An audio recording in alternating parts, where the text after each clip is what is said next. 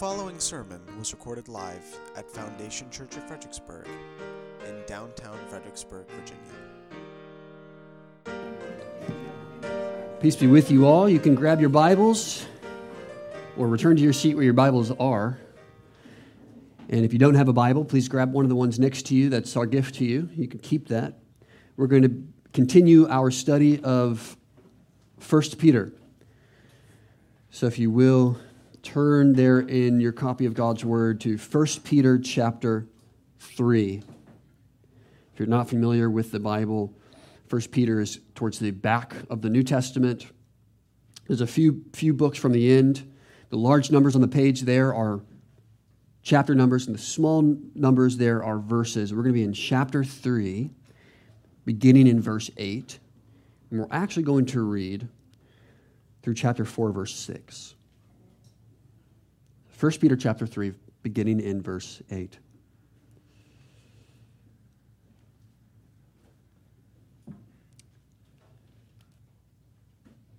Peter writes, "Finally, all of you, have unity of mind, sympathy, brotherly love, a tender heart, and a humble mind. Do not repay evil for evil or reviling for reviling. But on the contrary, bless. For to this you were called, that you may obtain a blessing. For whoever desires to love life and see good days, let him keep his tongue from evil and his lips from speaking deceit. Let him turn away from evil and do good. Let him seek peace and pursue it.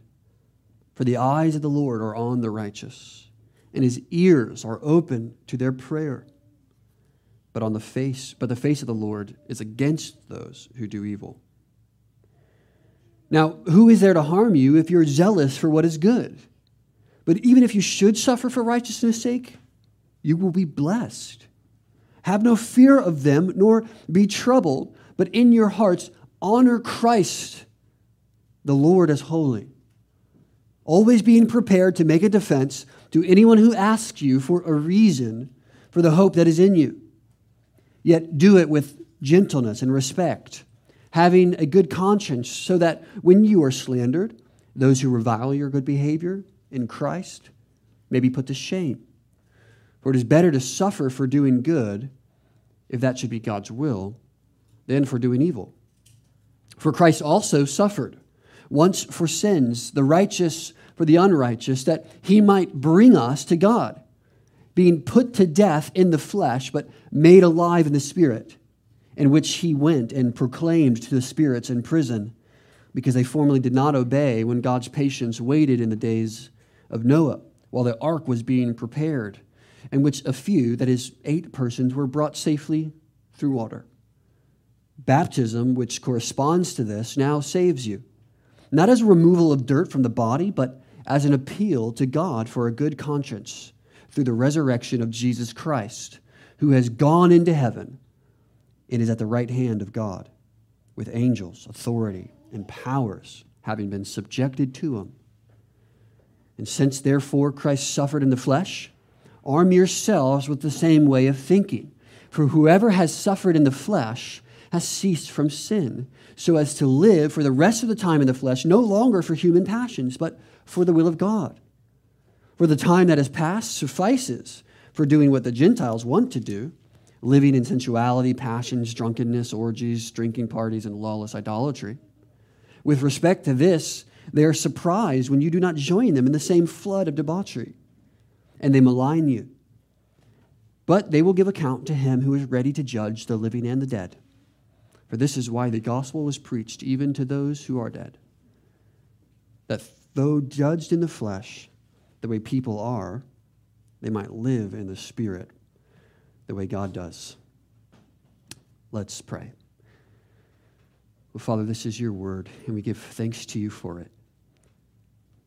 There is much to be said in this lengthy passage, and we do not have the time to explore all of it.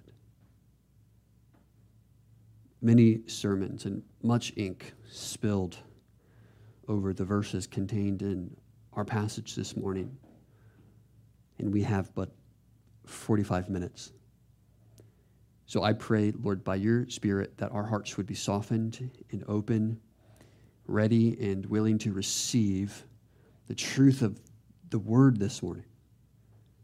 As it's spoken by your servant, may be received with gladness, humility, and faithfully obeyed. God, would you calm our hearts and minds for the many distractions and thoughts of the past week and the upcoming week, that we would now focus on your truth and by it be sanctified. Help us, Lord, we pray and ask in Jesus' name. Amen. Peter's writing this letter to a group of Christians that are dispersed throughout the territory of Asia Minor. This letter is meant to be circulated among those churches to encourage them in their trial and in their sufferings. Remember, Peter first calls them elect exiles. They're sojourners, pilgrims, wanderers in, in a foreign land that is not their true home. So their identity is in Christ, not in this world. And yet they remain for a time in the flesh, in the world, and so they are, and we are as Christians, pilgrims and exiles. And Peter wants to instruct his readers then about what exilic life looks like in a world that is increasingly hostile to the gospel and increasingly hostile to them as Christians. These brothers and sisters are facing mounting pressure, increasing pressure to conform to the world around them, the culture, the society, their pagan idolatries, to participate in all sorts of slanderous and sinful activities that is normal and even passé to the rest of the world, but for Christians who desire to submit themselves to God's word and to the teachings of Christ is an abomination. And so the pressure is mounting against them. And this pressure comes in various forms: insults, ostracism, persecution, even death. But we know that humans are designed to flee suffering. There is nothing comfortable about suffering, whether physical or emotional, social. We are designed with the faculties to resist harm, to keep our social fabric as much together as we can. And when, for whatever reason, the fabric of our society, our relationships, our physical health and well-being are threatened because of what we believe, it's natural then for us to want to resist that, to remove it, to escape it. We're designed to recoil from all sorts of suffering. And so it seems natural for those who would face difficulty because of their faith to begin to wonder if it was all actually worth it. That is, I became a Christian and I'm trying to obey God's word, but it's costing me a lot. Maybe it's costing my job, my relationship with my family, my standing in society. And the pressures are mounting against me, and, and I don't know if I can keep doing this for much longer. Is this worth it? To be a Christian in a world whose hostility is, is more and more being pointed particularly at Christians and what they believe, to malign them and to persecute them and to come for them and their families and to destroy their lives? Is there a reward for Christians who take on that kind of suffering for their faith? You see, it's a natural question to ask when our feet are being held to the fire, to wonder if it's not just easier to get up off the cross and go back to where we came from. No, but Paul will tell his readers that he's been crucified with Christ, and it's no longer he who lives, but Christ in him. And that's the call for all Christians. In fact, we know this in verse twenty-one of chapter two. Peter says the same thing. He says, for this, to this you've been called. That is, To suffering you've been called. Why? Because Christ also suffered. So Peter is now encouraging Christians faced with this issue about whether or not it's worth going forward and embracing persecution, suffering, and trial, to look to Jesus as the one who set before them the path of righteousness and suffering for righteousness' sake.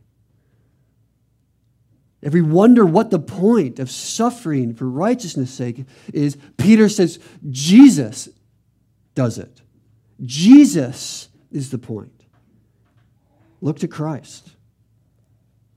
He wants to encourage his readers in the first century, today in the twenty-first century, to lean into doing good, not away from. Don't pull back, but to lean into doing good. And the way we lean into doing good, despite the many adversarial work against us, is not to pull ourselves up from our own bootstraps or to white-knuckle it, but rather to look to Christ to help us, to strengthen us, and to empower us to move forward despite the onslaught of opposition from the culture. He wants to remind his readers that there is a reward that awaits Christians who do good and seek to follow Christ. He calls it in chapter one our inheritance. And that inheritance is being kept for us in heaven, he says. It's imperishable, it's undefiled, and it is being kept and stored for us safely in heaven. And we will receive that inheritance on the final day when Christ visits, judges. And God will say, "Well done, my good and faithful servant. You laid down your life. You leaned in. You did not shrink back." And so the inheritance that awaits Christians is to entice us as we fo- focus our eyes and our fix our eyes on Jesus to lean in to what God has called us to. So I want to study our passage this morning and frame it in terms of blessing. Namely, because Peter uses that word blessing. And he draws on this idea of blessing as a source of, of incentive for Christians who are weary to press on. He draws from this idea here. Again, he says in verse nine, "Don't repay evil for evil or reviling for, evil, for reviling, but on the contrary, bless, for to this you are called, that you might obtain a blessing." And again, he says, in verse fourteen, "But even if you should suffer for righteousness' sake, righteousness' sake, you will be blessed." So as a, as a means to encourage and empower Christians, weary pilgrims in the world, facing all sorts of difficulties and trials, he says you can press forward looking to Jesus. Why? Because you will receive a blessing in so doing. In fact, it's larger than that. It's that Christians, both as a community, will bestow blessing on the world around them, and they receive blessing when they live out their faith before others. If you take notes, that would be the main idea this morning, that Christians both bestow blessing and receive blessing when they live out their faith before others. And Peter, at the heart of his letter, that's what he wants to do. Encourage Christians to faithfully live out the gospel, even if it costs them their reputation, even if it costs them their job, even if it costs them their life. You bestow a blessing and you receive a blessing when you live out your faith before others. And so I've got, how many here? Six, uh, I don't know, let's call them things of blessing. First, in verses eight through nine, consider the way of blessing. The way of blessing. Peter says, "Finally, all of you have unity of mind, sympathy, brotherly love, a tender heart, a humble mind. Do not repay evil for evil, reviling for, for reviling, but on the contrary, bless, for to this you were called that you might obtain a blessing. And notice right there in verse eight, he says, finally, as if he's sort of ending a, a, a section in which over the last couple of weeks we saw really focused on this idea of Christians submitting or in some sense subjecting themselves to the authorities above them. Christians submitting themselves to God, God-ordained governing authorities. Wives submitting themselves to God-ordained authority in the home of their husband. Even servants or slaves submitting themselves to the God-ordained authority in that particular institution. And he says, finally, all of you, here's how you're to do this. So these commands here are to possess a certain quality of character in the midst of our suffering while we subject ourselves to the context in which God has placed us. We embody the kind of character that Peter goes on to say Jesus had. So when we subject ourselves to governments, even unjust governments and rulers, when we submit ourselves to authority in our lives, even those who deal with us harshly, when we subject ourselves, wives, to our husbands and submit ourselves to his leadership, or husbands, when we give ourselves to the leaders in our lives, perhaps at work or otherwise, we do so with the kind of character that was embodied and really epitomized in Jesus himself. And so there's a particular way of life that Christians are called to, even if that way of life ends up costing them dearly. In fact, we see here that Peter uses the word calling. He says, this is what you're called to do. For to this you were called, to bless and not revile, to live in a particular way that is contrary to what your natural self wants to do. So the Christian life is a calling to live in a particular way, or in such a way as to actually be a blessing to others. That's where we see that Christians bestow blessing. You're living in a kind of way that is a blessing to those to whom you give yourself, to whom you lead, and with whom you serve. It's a call to live in such a way as to be a blessing to others. Your lifestyle and your way of living is a positive blessing to the world around you. And so the life of a Christian is to be marked by the quality of character that's described here. And I would think we could summarize this list here of, of unity, sympathy, brotherly love, tender heart, a humble mind, not repaying evil for evil or reviling for, for reviling, but in blessing. We can kind of summarize this as a sincere and steady love of others. What are the two greatest commandments Jesus says? First, to love God with all your heart, mind, soul, and strength, and to love your neighbor as yourself. In these two commandments, all of the law is summed up. So Peter's already made it clear that our first love is to God. Our allegiance is to Christ. But naturally, we should then turn to our fellow man, our brothers and sisters, both Christians and non-Christians alike, and say, we love you, we serve you sincerely, humbly. And so the love of others needs to be a hallmark of the Christian character. And if it's not, then you're missing the mark, the basic fundamental mark of what it means to be a Christian. You may adhere to the right theology and believe the right things, but if you don't have genuine affection for the Lord and a genuine affection for other people, then you're askew from what Peter here says, this is what your conduct needs to look like. And so just look at some of these marks of Christian blessing, the kind of lifestyle that blesses those around them. First, he says, have unity of mind. And this is both within the church and without the church. That is, we, of course, as a body are to be unified. All the apostles make the case that disciples should be unified with one another. Jesus himself prays for that in John chapter seventeen, that they would be one, that is, his disciples would be one, even as he and the Father are one. Paul discusses this in First Corinthians chapter twelve, that we are one, one body. Christ is our head. He says it again in Ephesians chapter two, that we've been united together as one new man, not Jew, nor Greek, nor slave, nor free, nor man, nor woman, but we are one in Christ. So there is a unity that we must possess as the church. And it doesn't mean that there won't be disagreements among us, small differences of opinion in some matters of theology. What unity here of mind means, as the apostles were in the book of Acts, of one accord. It means we move together with the same mission and orientation to love God and love others.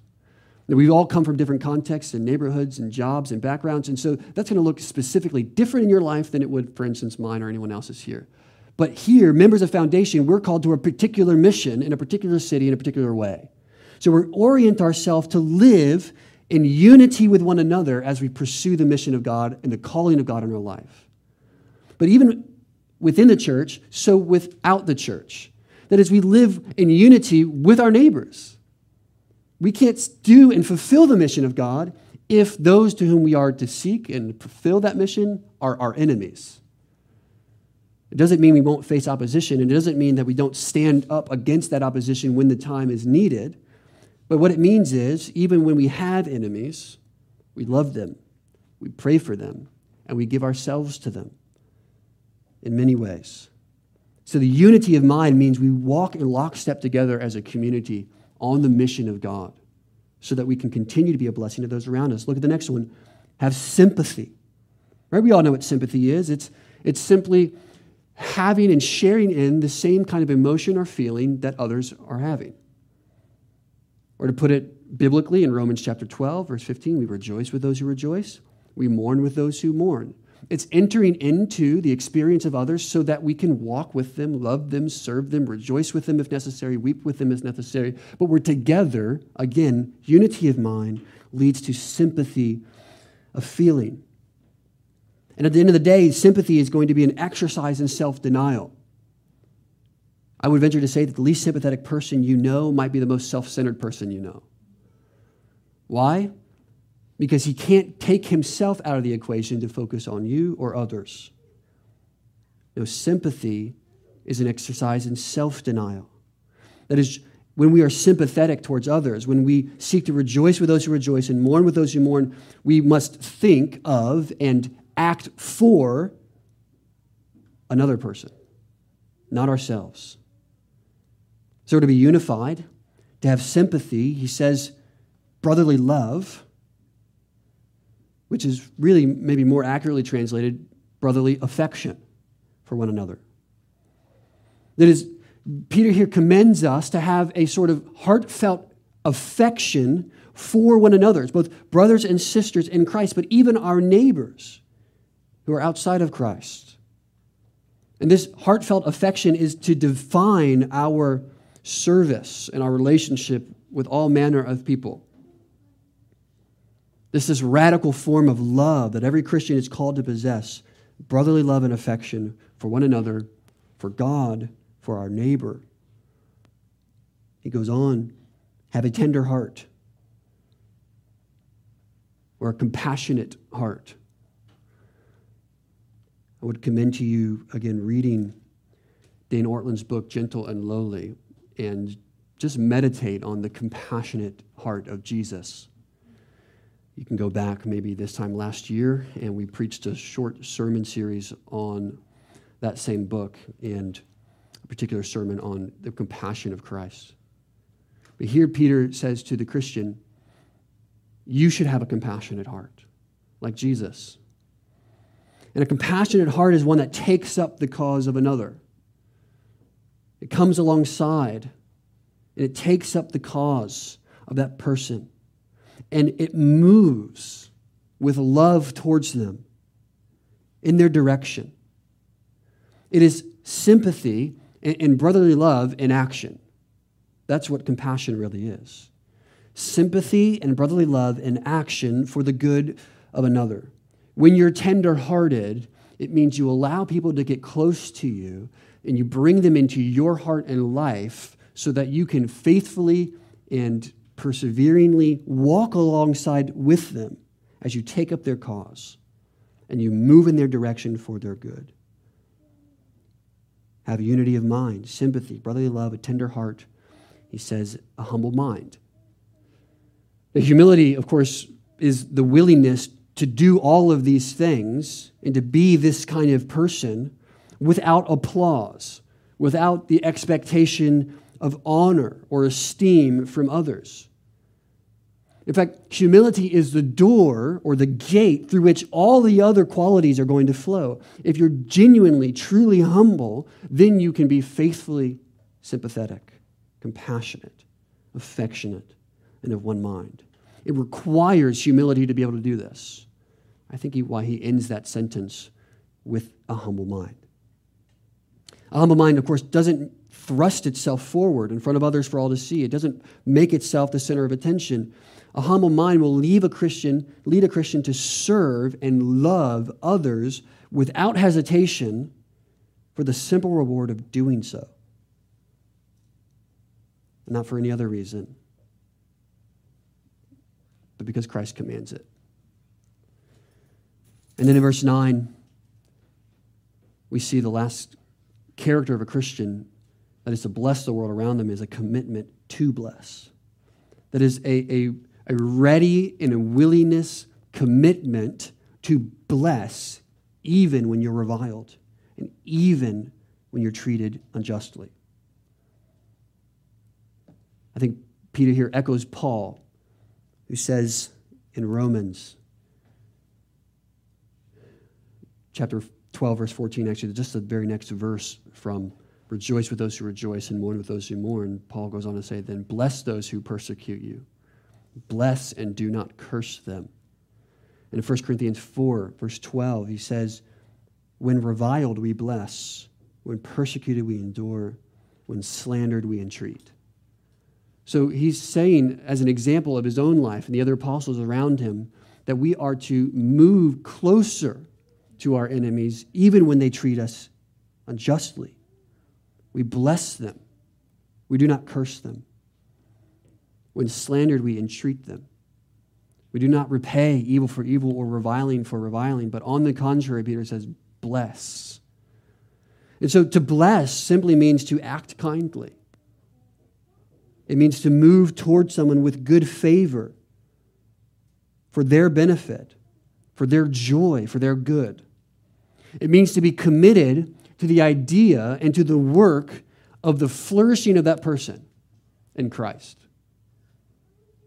Regardless of their status as Christian or not, we move towards others, especially those who revile us or pay us evil. We move towards them in blessing with kindness for their good. An extremely hard thing to do, but one which we are called to do. Brothers and sisters, I just wonder if Christians truly sought to bless others, how different our culture may be. What if Christians sought to bless others in their workplace and they honored their bosses and their employers, or they, they celebrated the wins of their fellow workers, or mourned with them in their life when they share with one another the things that are going on? What if Christians moved towards one another to bless and not to curse in the arena of politics, or our speech online, or the school board meeting? What if instead of repaying evil for evil and having shouting matches or keyboard fights, we move to bless? We move not to repay evil for evil, not to revile for reviling, but to bless and not to curse. What if you were the kind of neighbor in your community that was a blessing? What if you had the reputation of being a blessing to your community? Well, this commitment still remains even when you're faced with hostility. See, Peter doesn't give us an out here. Just because someone treats us unfairly, we're off the hook to move towards them in blessing, to move towards them in kindness, to seek the welfare and their good. Even when we're faced with hostility, we are called to bless and not to curse. And so that's the way of blessing. We're called to walk in a manner that reflects the gospel and bestows blessing on those around us. But secondly, in verses ten to twelve, we see that there is a gift of blessing as well. See, we're told that we can obtain a blessing there at the end of verse nine through our own gospel-filled commitment to blessing others and the way that we conduct ourselves in life. But the question is, what is this blessing itself that we would receive? If we bestow a blessing on our neighbors and those around us, what is the blessing that we receive that Peter then will have in mind? That we obtain a blessing when we do this, when we fulfill and walk in light of our calling to bless. Well, he pulls from Psalm thirty-four to explain. He says, whoever desires to love life and see good days, let him keep his tongue from evil and his lips from speaking deceit. Let him turn away from evil and do good. Let him seek peace and pursue it. For the eyes of the Lord are on the righteous, and his ears are open to their prayer. But the face of the Lord is against those who do evil. So what's the blessing that we receive when we move towards others to bless, as is our calling? At the end of the day, it's peace. Blessing is peace. We have a joyful, peaceful life, filled with all the goodness and the gladness of walking faithfully in light of God's commands and words. We, he says, we'll see good days. We seek peace and we pursue it. And the Lord opens his ears and his eyes to those who so walk. You receive the blessing of God's kindness and provision of peace. And so the use of our tongues to bless and not to curse, and our commitment to love our neighbors, right? Just a summary of the traits listed above, will produce a peace, a particular kind of peace, in the life of a believer. I think Christians will often find themselves to be the butt of the joke, to be the object of hostilities and, and even persecution, even in our context, which is largely padded and secure. We'll increasingly find ourselves to be at odds with our communities and our culture. But the general teaching of the apostles in the New Testament is that when you seek the good of others, good is the result. Good is the result. Even in the midst of hostility, when we seek the good of others, when we move towards others in blessing, the outcome is blessing. That's sort of the default, normative way God has so ordered the world. Our humility, our compassion, our blessing invites the favor of others, generally speaking. And it minimizes the unnecessary hostility that we might incur when we knowingly make enemies out of our neighbor. I, I want to say that part of the hostility against the church sometimes is our own doing. The things we do and say in the name of Jesus is pretty atrocious. And so we we have to own that as Christians. But there's a lot that we can move forward in blessing that will minimize that sort of ostracism. You'll become eventually perhaps recognized as someone who contributes to the flourishing of society and not simply who just wants to point out all the sins of our president or of name your particular person or institution. Christians who seek to love life, to see good days, as Psalm thirty-four would put it, must not be overly combative or contentious. I think that's the issue here. That Peter says, this is your situation. You can either fight against it, you can combat it by making these people your enemies, or you can move towards them in blessing. You can pursue peace. That's what you've been called to do. And so, friends, let us not be overly combative or contentious. We're going to pick our fights, and there are plenty of fights that we should pick. But let us not be first contentious and combative with our neighbors if we can move first in love and in blessing. That simply just means, as James would say, be slow to speak, quick to hear, slow to anger. Online, in person. In fact, we see Jesus himself often was silent before his persecutors. So there may be a time for you simply just not to engage. Do not be combative or contentious. If you do this, it will likely erode the dignity and the value that you will begin to see others with. You make the person your enemy, no longer will you pray for them. If you make the person your enemy, no longer will you value them as someone made in the image of God, who needs redemption, who garners your compassion. Not only that, but it will cause others to view your own profession of faith with disdain. They'll probably undermine the display of Christ's redemptive work in your life because You're combative and contentious.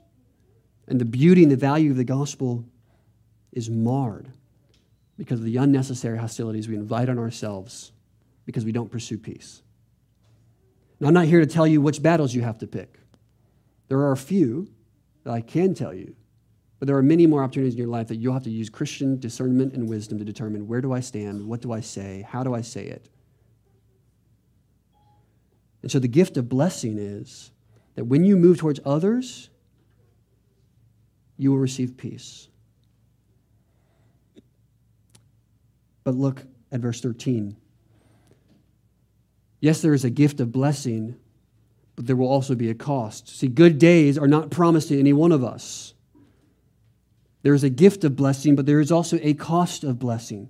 So while Peter encourages his readers to seek and even expect peace when they move towards others in blessing and kindness and love, you should not be surprised when even your righteous conduct, even when you work faithfully, doesn't invite the praise of others, but rather invites their scorn. We shouldn't be surprised when you move towards someone who is hostile to you in love and kindness that they only double down on their scorn. Even still, look at verse fourteen, Peter says, you will be blessed. Even if you should suffer for righteousness' sake, you will be blessed. So the blessing God has for you, peace for your life, is not contingent on whether or not they receive your blessing, kindness, and your love. But rather, you are called to do so, and they may double down, but your blessing remains. God is committed to your good and to your peace. So we shouldn't say peace is the absence of hostility or suffering, but rather faithful walking and right standing with God in God's will. And so your commitment to righteousness, to the blessing of others, which is your calling, should be and ought to be the single most attractive, if not puzzling, characteristic that the world will see and take notice of. He says that when you move towards others' righteousness, you might suffer for righteousness' sake, yet you'll still be blessed. But have no fear of them, nor be troubled, but in your hearts honor Christ the Lord as holy, always being prepared to make a defense for anyone who asks you for a reason for the hope that is in you. So you're going to be asked, demanded sometimes, to explain yourself why you move towards others in love and kindness, why you're committed to their blessing, even when they are hostile against you, and you have to be prepared to give an answer. They may do so under threat of danger or genuinely inquisitive about what's different about you. The thing that remains true in both of them is that your commitment to righteousness and blessing others despite all of that is the thing that garners their attention. So hostilities, then, should not cause us to slow our rate of blessing.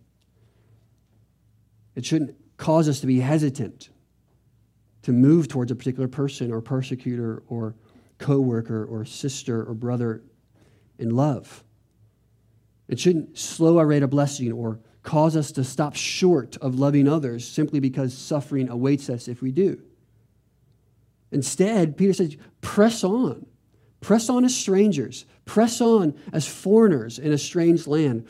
Commit yourself to doing good, not controlled by the fear of man, but by fueled by the hope that is in you. You don't have to fear those. You have hope, and that's what causes you to lean forward into blessing, though there may be a cost. Fourthly, though, then Peter shows us, causes us to consider the model of such blessing. In verse eighteen, for Christ also suffered once for sins, the righteous for the unrighteous, that he might bring us to God, being put to death in the flesh, but made alive in the Spirit.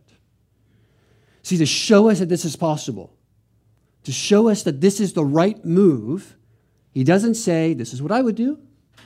He doesn't say, all the great minds have agreed with me, this is the way to go, this makes the most sense in the long run, you're going to win more flies with honey than vinegar. No, he doesn't appeal to that sort of logic. He appeals to Christ.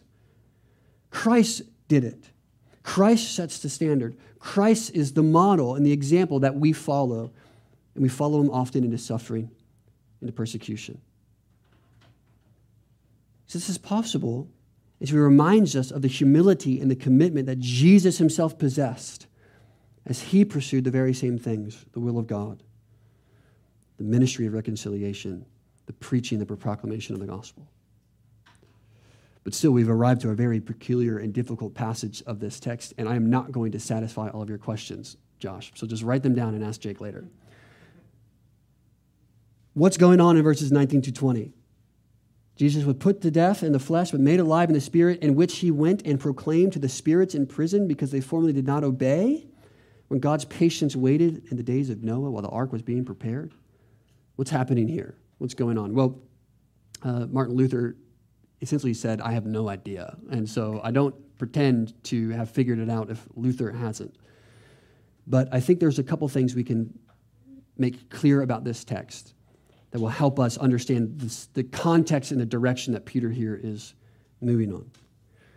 He's aiming to show the power and the victory, the triumph of Christ over his persecutors, right? When Peter says, have no fear of them in verse fourteen, it says, lean into suffering. Jesus suffered, and he was victorious and vindicated. That's your example. And so he draws on this idea. Really, this is probably one of the ancient creeds or hymns that he's reciting here, that Jesus proclaimed, it says, to the spirits in prison as a means of vindicating his power, his triumph over sin and death and the powers of darkness. This is about Christ's triumph. And so he is our example. God vindicates Christ through his resurrection, his exaltation, and the example he sets for us as Christians and is to walk faithfully in light of that, because God will vindicate his people too. Christ's death and resurrection is the basis of our own confidence that we can and must pursue righteousness, even if it seems to cost us in the short term. So notice the framework here in verse fourteen, sorry, verse eighteen, Christ was put to death in the flesh and made alive in the spirit. And then in verse twenty-two, has gone into heaven. We see the pattern there of God's faithfulness towards those who suffer for righteousness' sake in the gospel itself. The death, the resurrection, and the exaltation of Jesus frames for us the kind of calling into suffering that we have. God will raise us and vindicate us, even if we're put to death. And so what's the meaning of the passage? A couple points of clarification. One, it's not likely that the kind of proclamation here Jesus is speaking is evangelistic. There's a, there's a different word in the Greek for that, for preaching the good news, euangelion. This is different. This is proclamation. This is a heralding of a particular kind of uh, truth. It's a statement. So it's not evangelistic, and so he's not converting anybody in this prison. There is a different word in the Greek for that kind of preaching. This is proclamation. But secondly, notice to whom he's speaking. It's to spirits, that is in the plural, and not to souls. Now, it's something you need to know, and you can fact check me later, that the word spirits in the plural always refers to entities that are not human, unless they have been explicitly referenced. So when you come across the word spirits, typically it is evil spirits or demonic spirits, not human souls. There's a differentiation there. And so this means Jesus is probably not speaking to Old Testament saints. That's a popular interpretation of this, that he's speaking to those who are perhaps waiting in Abraham's bosom or some sort of intermediate state that now gets to have a good news preached to them and a chance to hear the gospel and pray and, and believe it. No, he's not speaking to Old Testament saints or to even humans, but more than likely, this is a reference to Genesis six and the role that fallen angels would play in the time of Noah that led to the corruption of that generation that ultimately incited God to send the flood.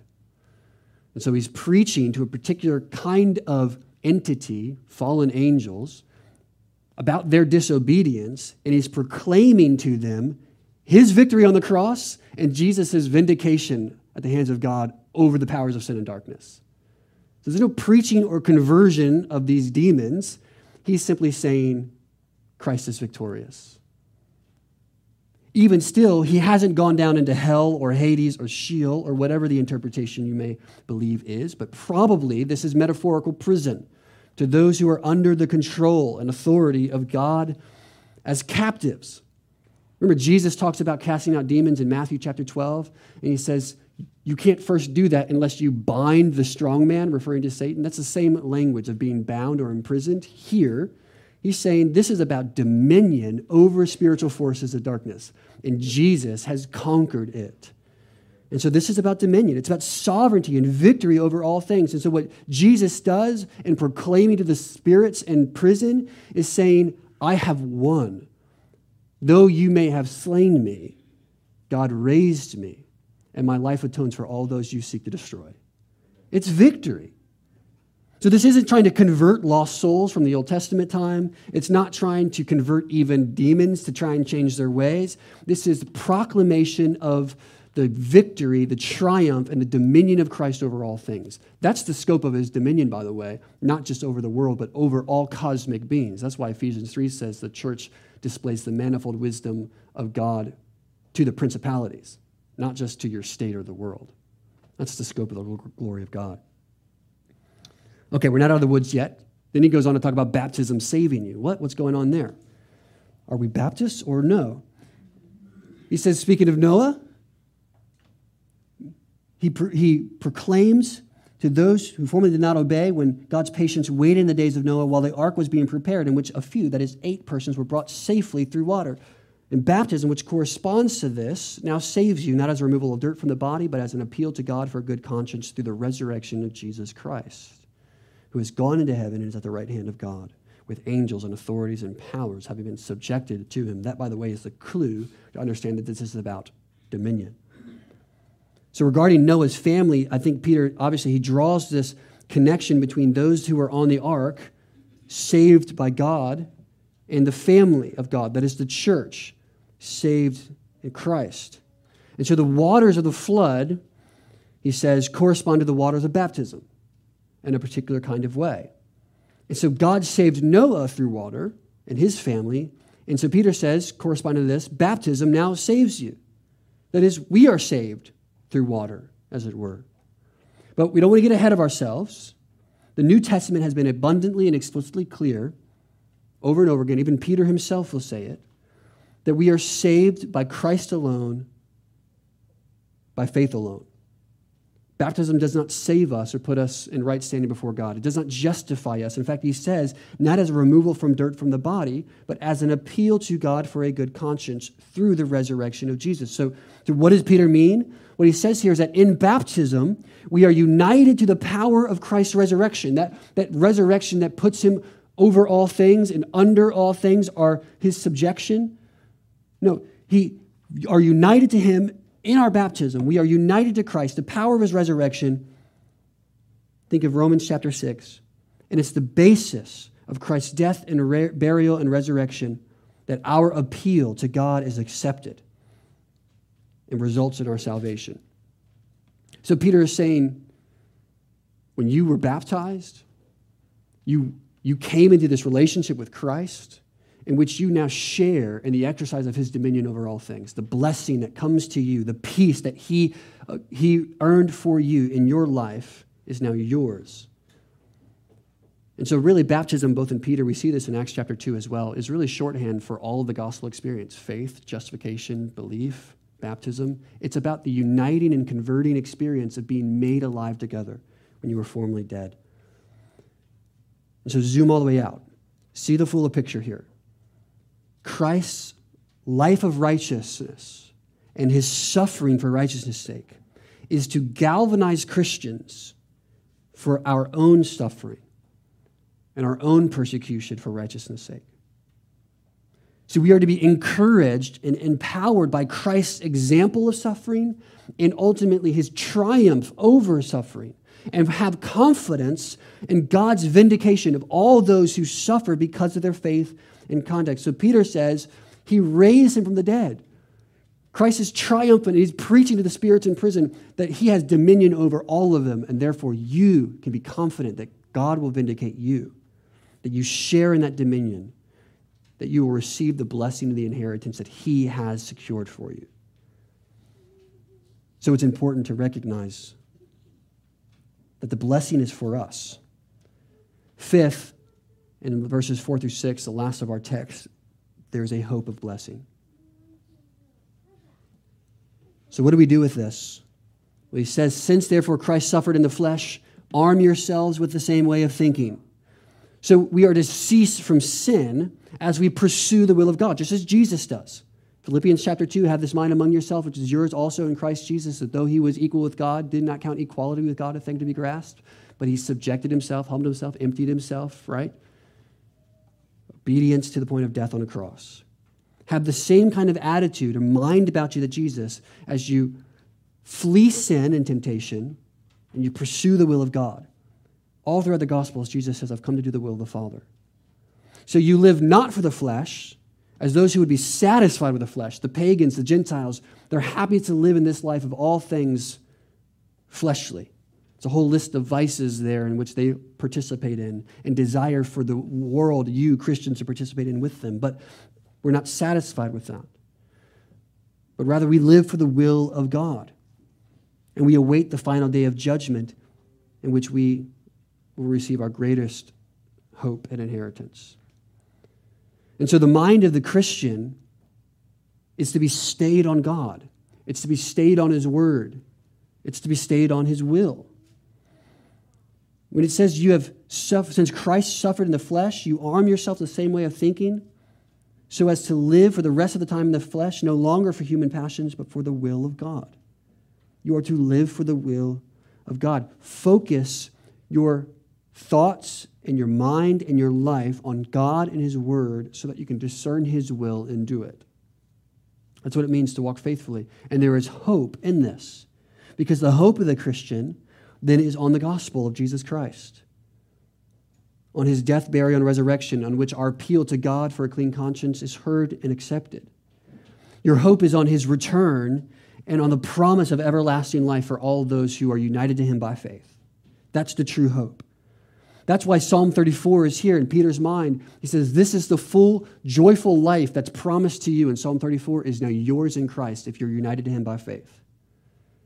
It comes to full fruition. And in verse six, again, a peculiar passage or, or, or verse, but it says, for this is why the gospel was preached to those who are dead, though judged in the flesh the way people are, that they might live in the Spirit the way God does. This is, this is a different uh, a picture than what he has just said in verses eighteen and nineteen. Notice the verse right before it, that those who persecute you and revile you because of your Christian faith will give an account to him who is ready to judge the living and the dead. And this is why the gospel is preached to those even who now are dead, that though they were judged in the flesh the way people are, they might res- live in the Spirit the way God does. That is, God has vindicated them. And the gospel is the source of their vindication. So in verse six, the hope of God's vindication is seen in the, in the now present reality for those who were mistreated, maligned, persecuted. And they now enjoy this full spiritual life, everlasting life with God in heaven, where Christ is now seated. So the hope of the blessing of the Christian life, both which we bestow, proclaim, and which we receive, is the promise, the hope of blessing, of vindication, and true reward. And so there is a, a promise. This is six, the promise of blessing. And really, simply, it's this, that this blessing, this promise can be yours. That's the heart of it. If you're not a Christian this morning, if you've not fully put your hope and trust in Christ, if you've not seen him as the treasure that he is and the place by which you can seek refuge from the flood against hostilities of this world or against God's wrath against your sin, if you haven't turned to him with true affection as your Savior, the promise and the hope of blessing is that it can be yours simply by repenting of your sins and turning to Christ in faith. And you will have this promised inheritance Peter speaks of. It can be yours, friend, that you can walk faithfully despite how difficult the Christian life may seem at times, how silly and, and unentertaining it might be, that there is great joy, everlasting joy in life that is yours when you follow Christ, even when he goes and leads you into suffering. Christian, remind yourself that all of this is yours, that you have that hope of blessing. Commit yourself to the joy and the love and the good of others as Christ has committed himself at pain of his own life. He who embodies all of this beautiful picture of humility, service, blessing, love, did so for your benefit. He laid his own life down and suffered, the Son of God, suffered for sin once and for all, your sin and my sin, that we would be drawn near to God. And that is your blessing, Christian, you have now. So the world will become more and more hostile, in some places more than others, and you will find yourself at odds, the butt of the joke, or the end of a rifle. The promise of blessing is that no one can take your life from you because it's already in Christ. What did we sing? My life is hid with who? Christ. Can the world take it away? What does Jesus say? Don't fear man who can end your life, but fear God who can both end your life and your soul. What can man do? What suffering can ever separate us from the love of God in Christ? Christian, pursue righteousness' sake. Move towards your neighbors, even your enemies, in love, as Christ moved towards you, his enemy, in love. And the promise and the blessing of that is that he says, you are no longer my servants, but my friends. If you believe the gospel this morning, that promise is yours to hold, to keep, and to believe. Let's pray. Father, we are so thankful for that promise. At times, Lord, my heart doesn't fully believe it. It doesn't even fully understand it.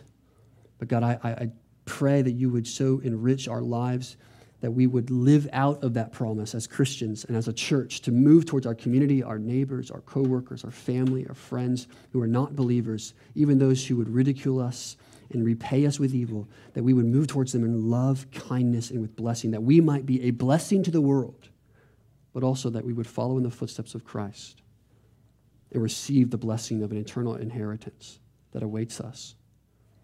We trust that God vindicates the innocent. Just as he has risen Christ from the dead, so too will he vindicate all those who are mistreated and, mis- and maligned, and they will give an answer in Christ. But Lord, give us boldness and conviction to lean into blessing as we serve and love others, even if it may cost us. Lord, we love you. We thank you for the victory of Jesus. We thank you for his suffering, which secured our own victory in him, and for the power of his resurrection, which stands as a sign for us that you will always be faithful to your people. We love you, Lord, we pray. In Jesus' name, amen.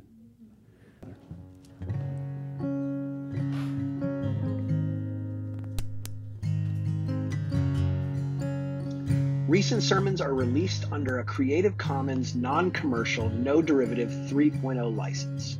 If you'd like to learn more or listen to past sermons, please visit us at foundation f x b g dot com.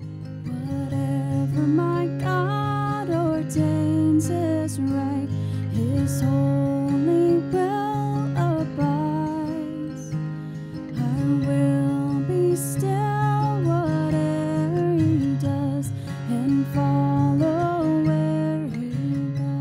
The grace of the Lord Jesus Christ and the love of God and the fellowship of the Holy Spirit be with you all. Amen.